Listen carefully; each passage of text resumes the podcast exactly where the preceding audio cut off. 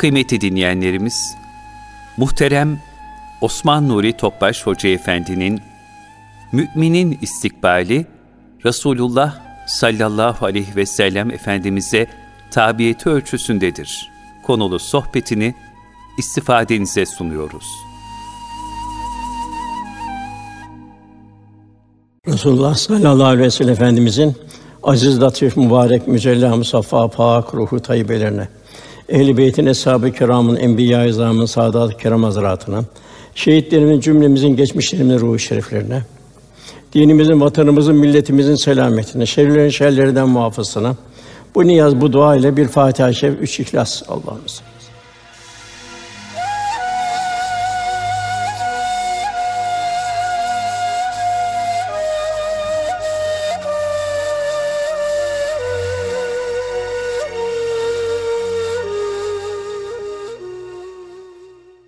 Muhterem kardeşlerimiz, Enfal suresine baştan dört ayet manası üzerine duracağız. Vakit kalırsa yine Enfal suresindeki diğer ikaz edici ayetler. Nefsani arzular bertaraf edilecek. Kul Cenab-ı Hak ile dost olacak. Cenab-ı Hak kulunu mükerrem yarattı. Mümini mükerrem yarattı. Mükerrem olmasını istiyor. Mükerrem olacak kul muhteşem olan cennete girmeye layık hale gelecek. Bu vasıtayla Cenab-ı Hak'la da dost olacak. Cenab-ı Hak bu dostluğun mukabilinde kuluna hayatın her safhasında bilhassa kabirde, ahirette Cenab-ı Hak o zor günlerin şerrinden muhafaza buyuracak. Kur'an ile gönül ufkumuz açılacak. Gönül ufkumuz derinleşecek. Resulullah sallallahu aleyhi ve sellem yakınlığımızla salih bir kul olmanın gayreti içinde olacağız. Cenab-ı Hak buyuruyor Resulüm söyle. De ki eğer Allah'ı seviyorsanız bana tabi olun ki Allah da sevsin ve günahlarınızı bağışlasın. Allah çok bağışlayandır, çok merhamet edendir. Demek ki istikbalimiz Resulullah Efendimize olan tabiliğimiz mukabilinde olmuş olacak. Yine Cenab-ı Hak buyuruyor, kim Allah'ın tabi olursa Allah'a tabi olmuş olur. Cenab-ı Hak bize en büyük bir serveti ihsan etti bütün ümmetler arasında ümmet-i Muhammed olmayı nasip eyledi. Sallallahu aleyhi ve sellem şöyle buyuruyor. Davud aleyhisselam şöyle dua ederdi. Allah'ım senden seni sevmeyi, seni seven kişiyi sevmeyi, senin sevgine ulaştıran ameli isterim. Yani amelen salaha. Efendimizin ahlakıyla ahlaklanmak için de muhabbet zaruri. Muhabbet iki gönül arasında bir ceyran hattıdır. Efendimizin ruhani dokusundan hisse alabilmek, Efendimiz takvasından bir nasip alabilmek, Efendimiz buyuruyor ki sevdiğiyle beraberdir. De sahabi Resulullah Efendimizi gördü. İslam gelmeden evvel de gördü. Zaten el emin es sadık dediler. Bazı ismini söylemezler de el emin geldi derler. Es sadık en doğru insan geldi derlerdi. Tabi bu el emin es sadık Ondan sonra da aynı şekilde daha ihtişamlı şekilde devam etti. Sahabi hayran oldu. Öyle bir Resulullah Efendimize muhabbet arttı ki ya Resulallah canım malım feda olsun sana. Yeter ki seninle beraber olayım. Bu dünyada beraberlikten tattığım lezzet gibi ahirette de beraber olayım. Eshab-ı kiram bunun endişesinde düştü. Onun için efendimizin her haline adab, muhaşeret vesaire hepsini taklit etmeye gayret etti ki ahirette beraber olalım. Hayatımızın her safhası Allah Resulü'ne benzeyecek bu zaruri. Halimizi mizan etmek zaruretindeyiz. Evvela güçlü bir akaide, iman sarsılınca çok güçlü bir iman olacak. Bir İslam şahsi, İslam karakteri tevzi edilecek. Hiçbir hususta gayrimüslimlere benzemeyecek. İslam karakteri bir zaafa uğramayacak. Onun için Eshab-ı Kiram Mekke'de 13 sene güçlü bir akaid tahsil etti. Bu sebeple ibadetlerimiz kalp ve beden ahenki ile ifade edilecek. İbadetler ruhumuza gıda olacak. Namaz ayrı bir gıda. Fahşadan, münkerden koruyacak. Oruç ayrı bir gıda. Allah'ın nimetlerinin tefekkürü artacak, merhametimiz artacak. Oruç ayrı, mülkiyet Allah'a ait. Hac ayrı, ilahi bir kongre, bir kardeşlik yaşanacak. Velhâsıl bunun neticesinde kalp faziletlerle müzeyyen hale gelecek. Ahlaki hayatımız faziletle zirveleşecek. Cenab-ı Hak buyuruyor. Allah Resulü'nün yanında olan o müminler Cenab-ı Hak'tan rıza ve fazilet dilerler. Yani daim bir ahiret endişesi içinde olurlar. Dünya endişesi bitmiştir. Diğer bu insanların hak hukuka itina gösterecek. Kul hakkı kıyamete kalıyor. Ona mukabil hayvan hakkı da kıyamete kalıyor. Tarlasını yakan bir insan onun hesabını verecek. Hayvanı bir kamçı fazla buna hesabını verecek. Cenab-ı Hak bir nimet olarak ihsan etti. Güneş, ay, atmosfer, topraktan çıkanlar, Cenab-ı lütfettiği hayvanlar vesaire hepsi Allah'ın birer emaneti, birer bir lütfu. Amade kıldık böyle düşünen bir toplum için. Aile hayatımız peygamberin aile hayatına benzeyecek. Üsve-i hasene olacak. Evlatlarımız arkamızdan hayrül halef olacak. Onlar da İslam yaşayacaklar, İslam tebliğ edecekler. Ticaret hayatımız kitap ve sünnet muhtevasında olacak. Fakat en mühim ticareten len tebur bir ahiret ticaret halinde olacak. Eshabın ticareti, işte ahiret ticareti. Ne buyuruyor Cenab-ı Hak? Üç vasfı Kur'an'ı tilavet edenler, yaşarlar, yaşatırlar. Namazını ikame ederler. Allah'ın verdiği nimetlerle mülk Allah'a ait infak ederler. Gizli zaruret varsa açık olarak infak ederler. Bunlar ticareten tebur umulur ki bunlar kurtuluştadır. Beşeri münasebetlerimiz, muaşeretimiz en güzel olacak. Daima düşünecek sallallahu aleyhi ve sellem bu durumda olsaydı nasıl hareket ederdi? Haramlardan kaçma, helalleri itina hususunda riyazat halinde bir hayat yaşanacak. İcabında herhangi bir şüphe karşısında meşru olanlardan bile riyazat halinde yaşanacak. Bu keyfiyeti hazmetmiş insanlar için müminin ikinci merhale ise bu da marifetullah'tan bir nasip alabilmek. Yani kalbi hayatı inkişaf ettirmek. Kalbin her an Cenab-ı Hak'ta beraber olabilmesi. Tasavvuf nedir tasavvuf? Ya zühd diyelim, takva diyelim. Kitap ve sünnetin kalbi derinlikler hissedip vecd içinde yaşanması. Yani Kur'an-ı Kerim'de derinleşmek, sünnet derinleşmek. İslam'ın yaşanması üç hususiyeti var. Biri ilim. İlim nedir ilim? Kendini bilmektir. Yani bu dershanenin, bu cihan dershanesinde öğreneceğimiz, tatbik edeceğimiz, yaşayacağımız ilim kendimizi bilmek. Kundaktan teneşire bu akış nereye? Nereden geldik? Nereye doğru gidiyoruz? Cenab-ı Hak yaratan Rabbinin adıyla oku buyuruyor. Gelişini oku, şu hayatı oku. Kim ihsan etti? Bu kadar ikram niye? Niye peygamberler geldi? Niye kitap geldi? Niye kevni ayetler? Demek ki kul bunun idrak içinde olacak. İlim bu. Diğer ilimler dünyaya az bir ilim verdik buyuruyor Cenab-ı Hak. Bunlardan da gaye nedir? Bunların Allah'ın azametiyle tefekkür edeceksin. Aman ya Rabbi diyeceksin. Duyguların artacak.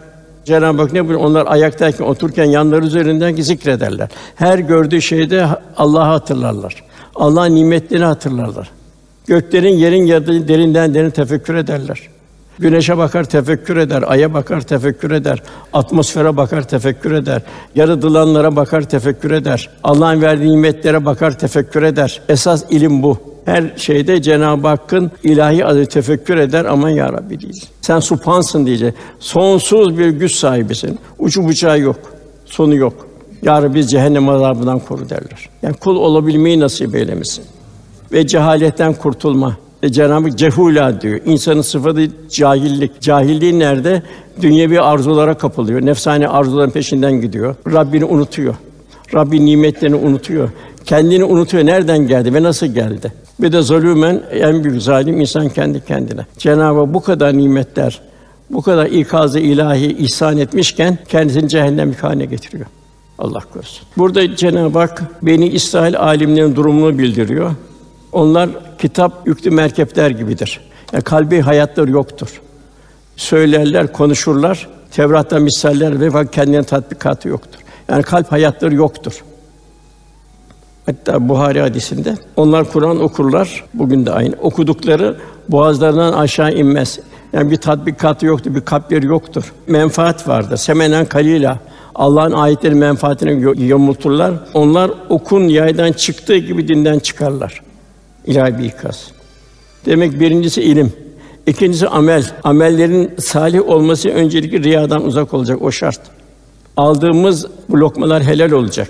Amellerimiz ahsenü amela yani en güzel olacak. Kur'an eksürü amela buyurmuyor. Yani amellerin çok olması değil amellerin bir huşu ile ifade edilmek. Ondan sonra üçüncü ihlas yani Cenab-ı Hakk'a karşı samimi olmak. Bu da ancak takva ile mümkün. Takva nedir? Nefsane arzuları bertaraf etme, ruhani istidatları inkişaf ettirme, kul daima ilahi kameranın altında olduğunu kalpte şuur ve bir idrak haline gelebilmesi. Yani ibadette, muamelatta, ahlakta Allah Resulüne benzeyebilmek. Cenab-ı Hak Fussilet kamil bir mümin vasfını bildiriyor. İnsanları Kur'an ile Allah'a çağıran, yani Kur'an ile yaşayacak, sünnet ile yaşayacak, kendi çoluk çocuğundan başlayarak akrabasından bulunduğu zamanın şartlarına göre kulları Cenab-ı Hakk'a davet edecek.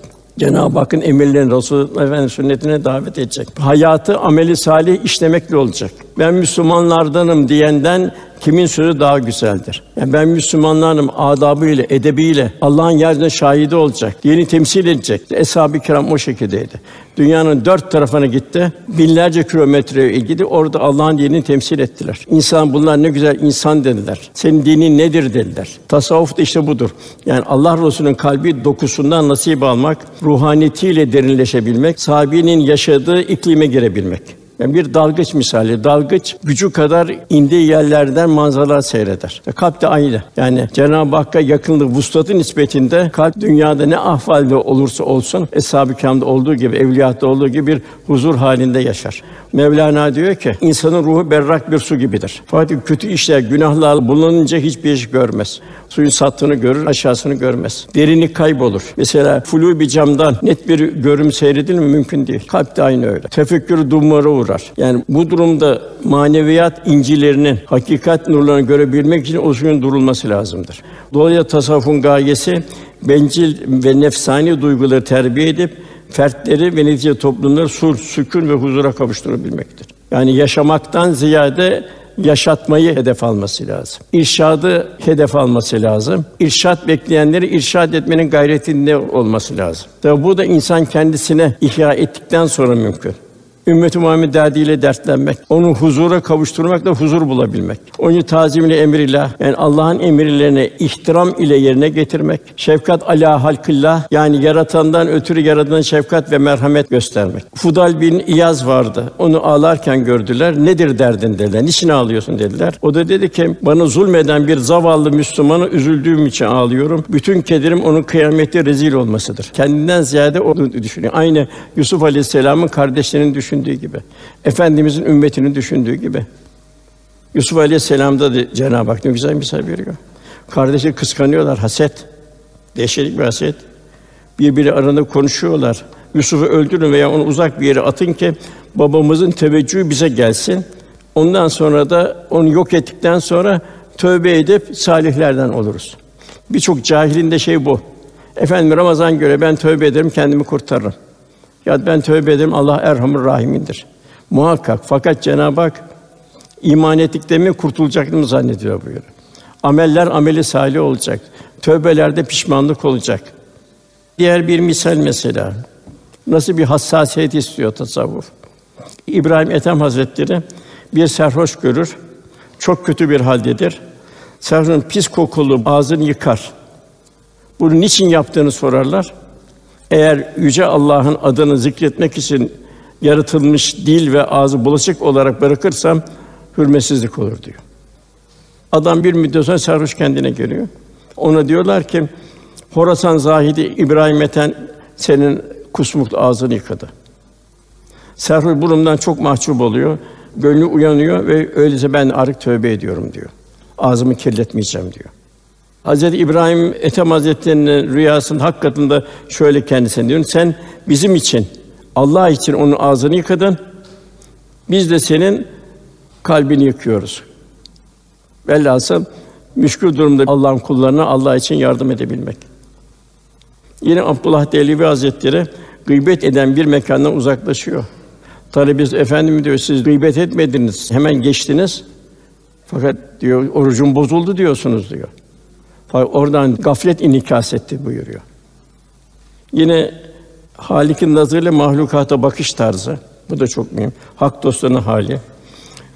Eshab-ı Kiram'dan Ebu Derda Hazretleri Şam'da kadılık yapıyordu. Bir gün halkın bir günahkara soyup saydıklarını işitti.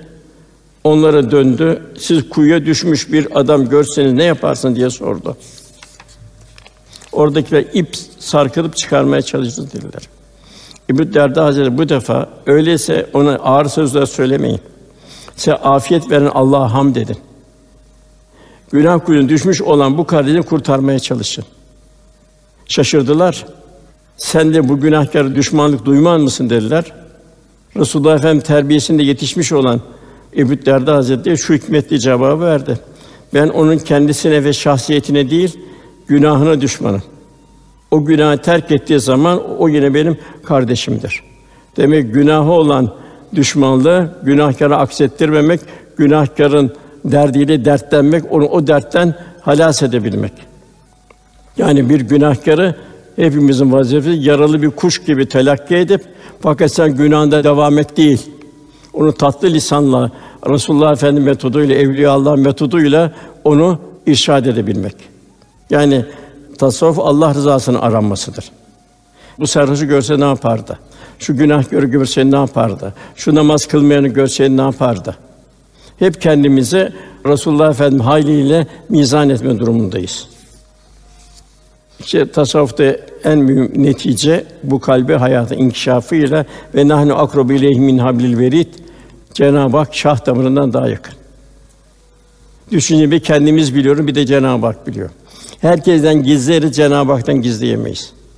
Daima bu kıvam üzerinde olabilmek. İkincisi ve huve mahkum eyne ma kuntum. Cenab-ı Hak zamandan mekandan münezzeh. Zaman mekan bizlere ait, insana ait, diğer mahlukata ait. O için her an Cenab-ı Hakk'ın ilahi murakabesinde, ilahi kameranın altında olduğumuzu kul daima bir idrak halinde yaşayacak. Dünyevi hayatta bile deseler seni arkanda sabahtan akşama kadar bir kamera dolaştıracağız deseler. Ne kadar kendimize itina göz en nihayet onu da bizim gibi insan seyredecek. Demek ki Allah ile beraber olmak, Allah Resulü ile beraber olabilmek. Üsve-i hasene örnek şahit, örnek karakter. Yani ona yakın cennette beraber olmak isteyen haliyle, kaliyle, her şeyle dünyada ona beraber olma gayreti içinde olacak. Abdullah bin Ömer anlatıyor. Bir diyor tenezzühe gittik diyor sahabenin bir kısmı ile beraber diyor. Orada bir çoban gördük diyor. Çobanın koyunlar vardı.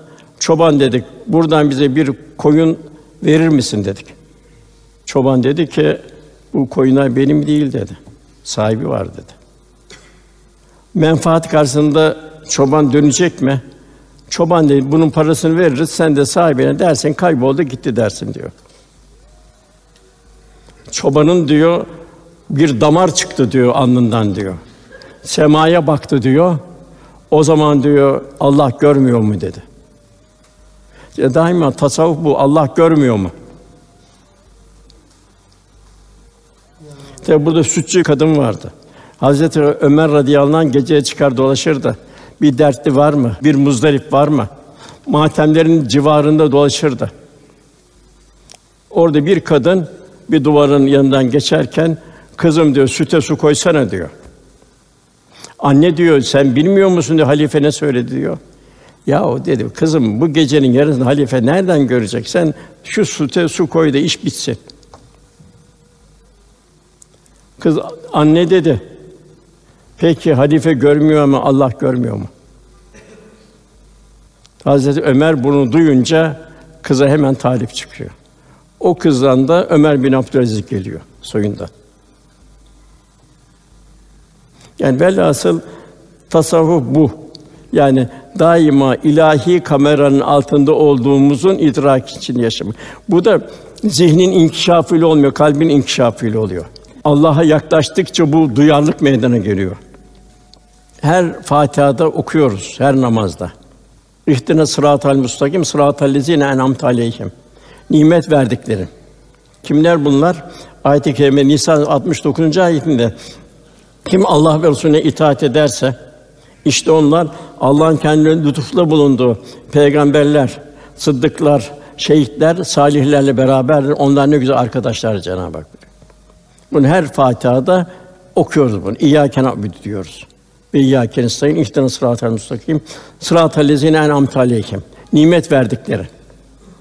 Ondan gayri mağdubi aleyhim ve dalin dalalettekilerden de uzak olma. Oradan bir inikas, bir leke almama kalbe. Yani her rekatta bunun duası halindeyiz. Tabi bu duayla beraber gayrette zaruri. Üçüncüsü bir mümin din kardeşiyle beraber olacak. Kıyamet günü arşın gölgesinde bulunan yedi kişiden biri de Allah için kardeş olanlar. Bu çay kahve kardeşliği değil. Kardeşin derdiyle dertlenecek. Diyeceksin ki bu kardeşim dertli. Cenab-ı Hak bana emanet bu kardeşimi verdi. Beni de bu kardeşimin zorluklarıyla ben ne kadar yardım edeceğim ben bir imtihan halindeyim. Bunun için bir mümin kendisinden zayıf bir mümin derdiyle dertlenecek. Mümin kardeşliği budur. İşte bu kardeşliği yaşayan da yedi kişiden o kıyamet o zor günde arşın gölgesi altında olacak. Hep dünyevi mesailer ahirete intikal edecek. Demek ki bir mümin bir din kardeşinin maddi ve manevi ihtiyacını görecek. Bu kardeşliğin en mühim tecelligahı vicdandır. Bir mümin vicdan sahibi olacak. Cenab-ı Hak ne buyuruyor? Fetih suresinde Muhammed Allah'ın elçisidir. Muhammed sallallahu aleyhi yanında bulunanlar ise küffara karşı şiddet, onu hiçbir zaman taklit etmezler. İslam'ı hakaretleri muhafaza ederler. Yine kendi aralarında merhamettedir. O için nesle çok itina göstermek lazım. Binlerce şehitler bize şu vatanı bir miras olarak bıraktı. Biz de eğer insanımızı yetiştirebilirsek, yine bizden sonra gelen nesle bu güzel vatanımızı miras olarak bırakabiliriz. Aksi halde bunun vebaliyle gideriz öbür tarafa. Zenginlik, fakirlik mi? Kimi zenginlikten kazanır, tabi bu zor bir zenginlikten kazanmak. Çünkü riyazat hali istiyor, bir de çok mesai istiyor. Fakirlikten kazanmak çok daha kolay. Çünkü hakkına razı olacaksın. Ya Rabbi diyeceksin, sana teslimim diyeceksin. En çok da fakirlerin cennete girdiğini görüyorum buyur. Çünkü onların verecek hesapları fazla yok. Onlar ibadet, taat, muamelat vesaire. Öbüründe çok mesai var. Sami Efendi Hazretleri bu sohbetinde çok anlatırdı. Herhalde Ruhul Beyan'dan tahmin ediyorum. E, zamanın peygamberine bir vahiy oluyor. Git diyor şu aileye sor baştan zenginlik mi isterler, fakirlik mi isterler? Adam diyor ki hanımına baştan fakirlik, sonra zenginlik olsun ben isterim diyor. Çünkü diyor artık diyor ihtiyarlıkta diyor takat biter diyor. Fakirliği yaşamak daha zordur diyor. Hanım yok yok diyor. Sakın diyor. Biz diyor baştan zengin isteyeceğiz, sonra fakirlik diyor. Karısı adama diyor ki, bak efendi diyor. Biz bir elbise giydik, garibe de aynı elbiseden vereceğiz. Biz ne yiyoruz, yediğimizden de vereceğiz aynı şekilde. Bir fakirin yaşadığı gibi yaşayacağız.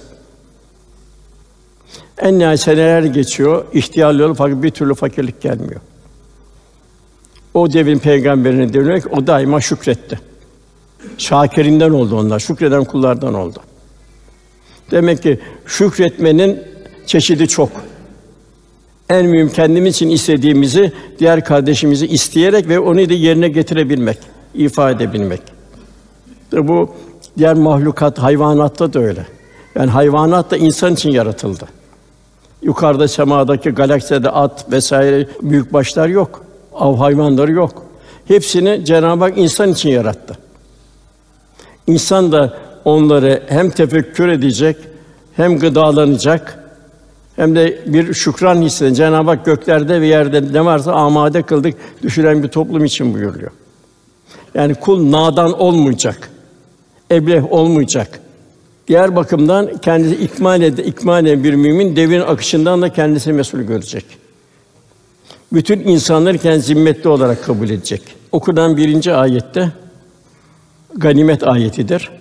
Daha evvelki peygamberlerde düşmandan alınan ganimet yasaklanırdı.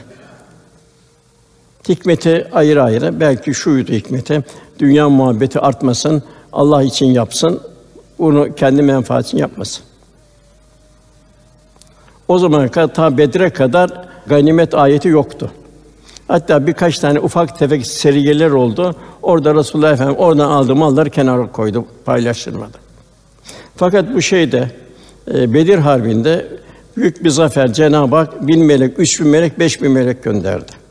Bazı sahabeler canhıraş şekilde bir savaşa girdi. Bir kısmı da aman dedi ben bu savaş girmekten de öldürmeyeyim de onu dedi esir olarak alayım. Ya onu satarım ya da kullanırım dedi.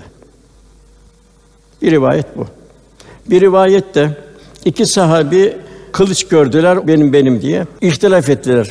Bunun üzerine Ubade bin Sabit radıyallahu diyor ki bu inen ayet bize Bedir hesabı ganimet konusunda ihtilaf ettiği zaman indi. Bu konuda ihtilafımız pek kötü oldu. Allah da bu sebeple ganimeti elimizden alıp Resulullah tahsis etti. Resulullah da onu Müslümanlar arasında eşit olarak paylaştırdı. Bu inen ayette bunun beşte biri Resulullah Efendimize ait. Diğeri de müsavi şekilde eshaba dağıtılacaktı. Fakat bu Resulullah Efendimiz verilen beşte bir ayetin içinde Resulullah Efendimiz şahsı vardı. Ehli beyt vardı. Yetimler vardı, fakirler vardı, yolcular vardı. Yani Enfal 41. ayetinde ganimetler bunları tevzi edildi bildirildi. Bu şekilde bir ganimetin de nasıl bundan tahsin edildiği hükmü inmiş oldu. Yani burada insan zaafını göre büyük bir zafer, büyük zaferden bir kılıç parçası yüzünden benimdir, senindir de bir ihtilaf oluyor. Bu da insanın zaafı. İnsan bazen çok gayret eder vesaire olur. Ufak bir zaafından dolayı burada Cenab-ı Hak affediyor. Affetmeyi de bilirdi. Yine Cenab-ı Hak buyuruyor. El malü vel bününün servet ve oğullar dünya hayatının süsüdür. Ölümsüz olan hayırlı işler de Rabbinin nezdinde hem sevapça daha hayırlıdır hem de ümit bağlamaya daha layıktır. Demek ki aldanmamak. Yani servete aldanmamak, oğulların da aldanmamak, onları da Allah yoluna yetiştirmek. Cenab-ı Hak fettekullah buyuruyor. Yani Allah'a karşı gelmekten sakının buyuruyor. Gazabına sebep olacak hallerden de çok korkmamız gerekiyor. Mesela depremlerden ne kadar korkuyoruz? Bir fırtınadan ne kadar korkuyoruz? Bir virüsten ne kadar korkuyoruz? Yok kadar bir mahluk. Allah'tan ne kadar korkuyoruz? Kıyamette vereceğimiz hesaptan ne kadar korkuyoruz? Anını düzeltin buyuruyor. Ganimet Allah'a aittir, Allah ve Resulüne aittir. Arını düzeltin buyuruyor. Yani burada nedir tebliğ? O haklıydı, ben haksızdım vesaire. Ben haklıydım, o haksızdın yok. Haklısın, haklısın. Allah rızası için affedeceksin. Bu en mühim Ebu Bekir Efendimiz'in başından geçti. Bu çok sadaka verdiği bir kişi Ayşe valideme iftira atanların içinden çıktı. Ebu Bekir Efendimiz bundan sonra buna vermeyeceğim dedi. Yapılan cürüm çok büyük bir cürüm. Yani Ayşe validemiz Adem Aleyhisselam'dan beri gelen en iffetli bir aile. İffetiyle maruf. Hatta Efendimiz Hümeyra ismini veriyor. Yani konuşurken yüzü edepten kılı büyük takva sahibi. Ebu Bekir'den bundan sonra buna sadaka vermeyeceğim dedi. Ayetin Cenab-ı Hak Nur suresi Allah'ın size affetmesini istemez misiniz? Demek ki bir mümin diğer müminle arasındaki olan burudiyeti kaldıracak. Kaldıracak ki yarın Allah'ın affına nail olabilsin. Ayet çok ibretli. Yani demek ki kardeşlik yaşanacak. Kardeşlikten mesulüz. Efendim buyuruyor, mümin mümine karşı her parçası diğer parçası sımsıkı kenetleyip tutan binalar gibidir. Ayette de dünyanın mersus buyuruyor. Üst üste konulan kerpiçler gibidir. Mümin diğer mümin durumu. Yine Cenab-ı Hak Resulullah Efendimiz Buhari hadisi ve Müslim hadisi müminler birbirini sevmekte, birbirine acımakta, birbirini korumakta bir vücuda benzerler. Vücudun bir uzvu hasta olduğu zaman diğer uzuvlar da bu sebeple uykusuzluğa ve ateşli hastalığa düçar olurlar. Mümin başka ülfet eder, hoş geçinir ve kendisi ülfet edilir.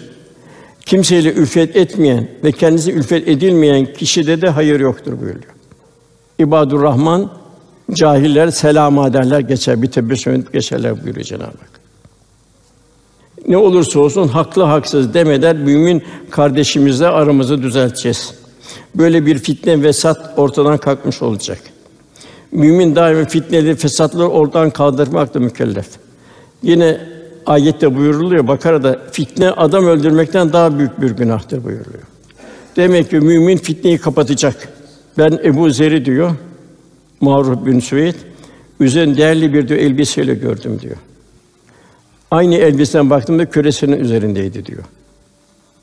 Bunun sebebini sordum. Ebu Zer dedi ki Allah Resulü'nün zamanında bir kişiye hakaret ettim ve ona kara kadının çocuğu dedim. Yani annesinden dolayı onu ben ayıpladım. Bu üzerine Nebi şöyle buyurdu. İbadullah istikar en büyük günahlardandır. Sen kendisinde cahiliye huyu bulunanlardan biri misin dedi Ebu Zer dedi. Sen de hala bu cahiliye adetin var dedi.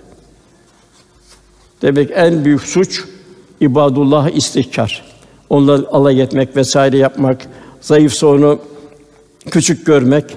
Cenab-ı Veylülü küllü mezetül Hepsine yazıklar olsun diyor onu. Kaş göz işareti yapar, küçültür vesaire. İslam ahlaktır. Müflis kimdir diyor efendim soruyor. Biliyor musunuz diyor. Sahibi işini kaybedendir diyor. Yo o değil diyor. O hafif müflis diyor. Esas müflis diyor. Gıybet eder, dedikodu eder, iftira eder vesaire zarar verir. Kıyamette o zarar verdiği kişinin günahları ona verilir. Günahları alır. O için muhakkak Resulullah helalleşin buyuruyor. Efendimiz de bir hadise oldu yine. Ayşe radıyallahu anh Tabii o genç, güzel bir hanımdı her bakımdan maddi manevi. Tabii burada ufak tefek şey de olabilir mümkün. Safiye validemiz de muhterem bir efendimize bir ama Resulullah ve ona tabii bir iltifat menfaatı şey yapmasınlar demek Ayşe validemiz biraz alındı. Şöyle yaptı. Yani boyu küçük dedi. Evet sen onu methedin ama boyu küçük dedi. Ya ifade etti onu. Efendimiz dedi ya Ayşe dedi. Öyle bir söz söyledin ki o söz denize karışsaydı denizin suyunu bozardı. Onun için ağzımızdan çıkan her kelimeye çok dikkat etmemiz lazım. Yine bir gün Resulullah Efendimiz devesinin üzerinde arkadaşları onun da etrafında yürüyorlardı. Muaz bin Cebel, ey Allah'ın Resulü dedi. Sizi rahatsız etmezsem yanınıza yaklaşabilir miyim dedi. Tabi nezaket, incelik, zarafet. Peygamberim yaklaş Muaz dedi. Muaz yaklaştı, yan yana ilerlemeye başladılar. Hazreti Muaz, canım sana feda olsun ya Resulallah dedi.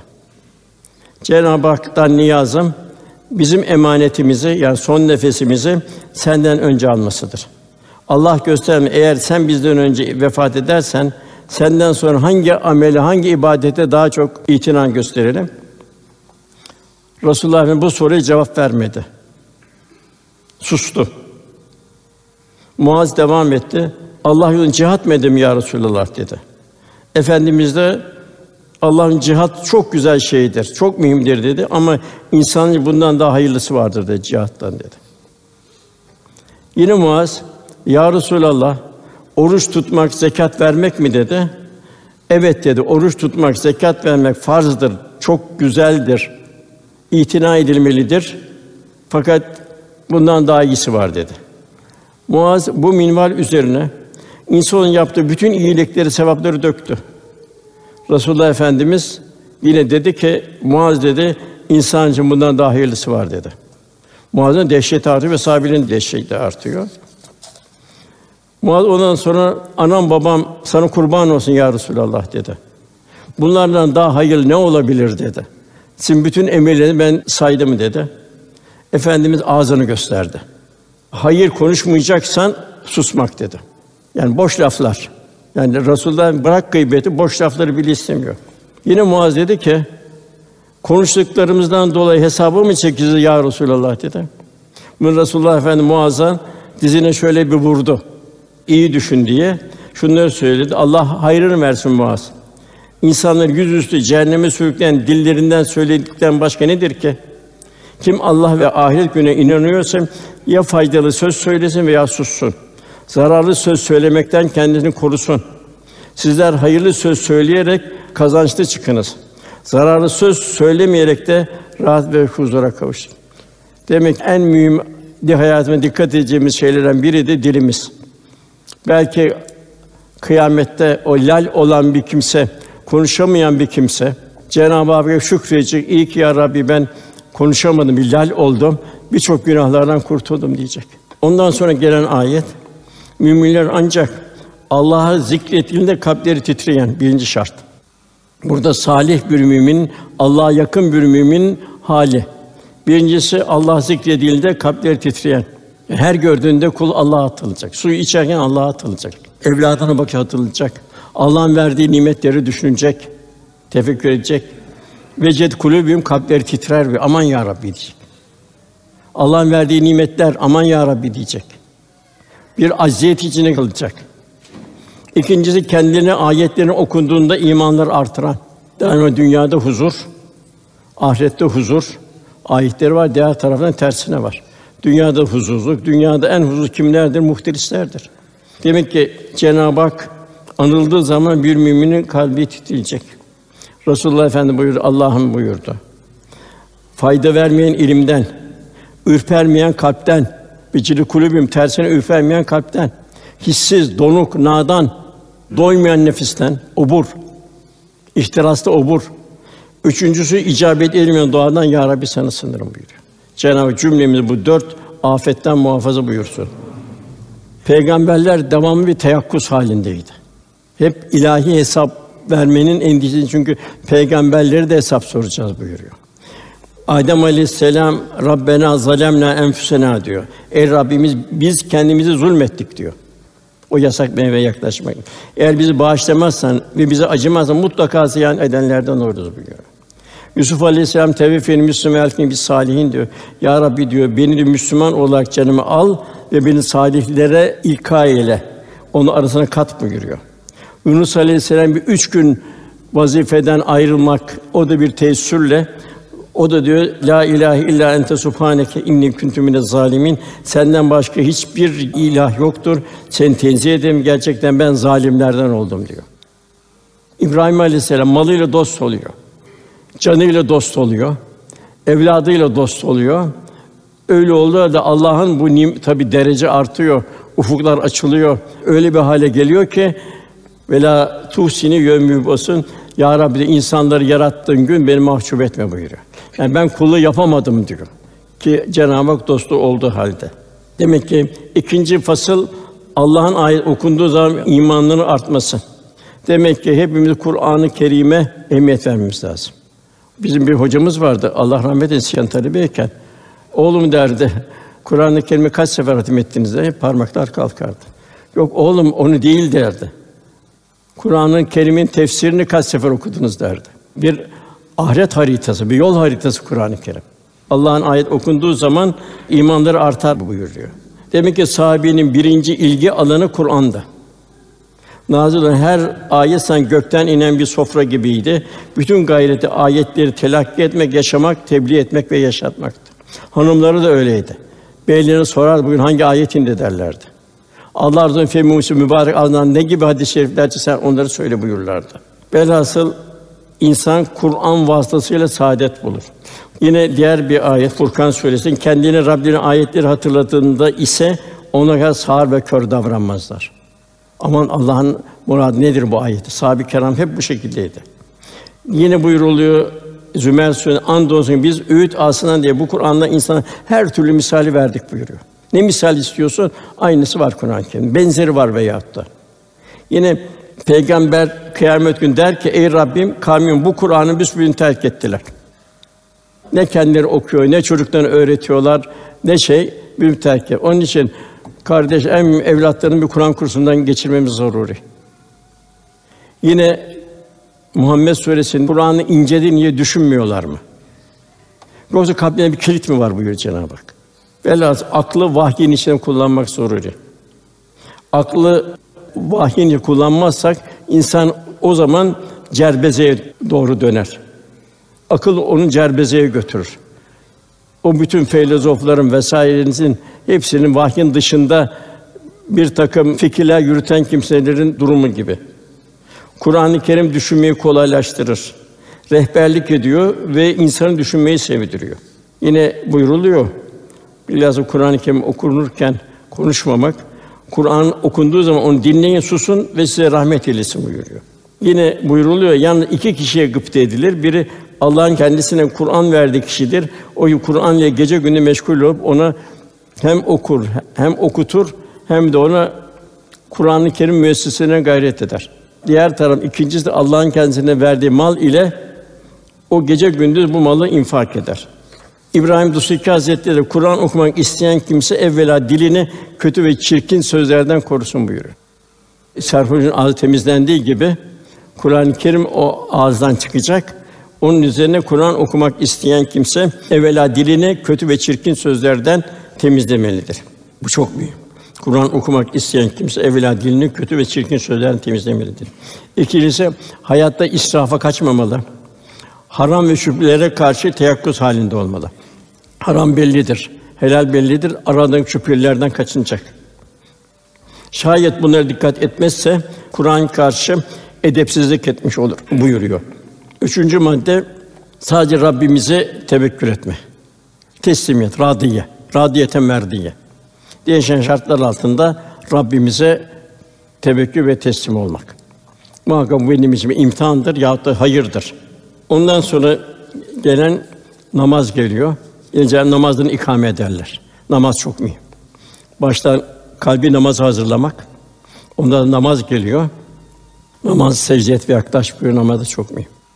Resulullah Efendimiz namazsız Müslümanlık olmaz buyuruyor.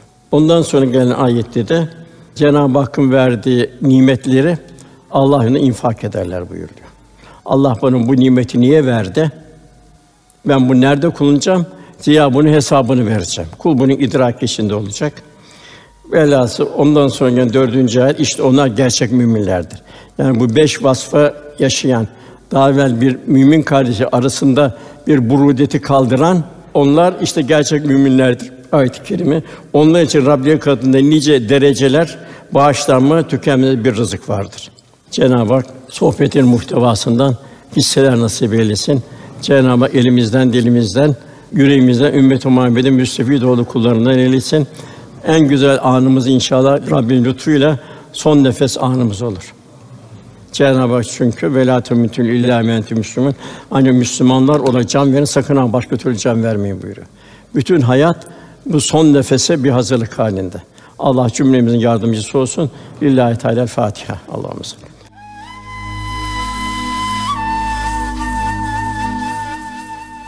Erkam Radyo'da muhterem Osman Nuri Topbaş Hoca Efendi'nin Müminin İstikbali Resulullah sallallahu aleyhi ve sellem Efendimize tabiyeti ölçüsündedir. Konulu sohbetini dinlediniz.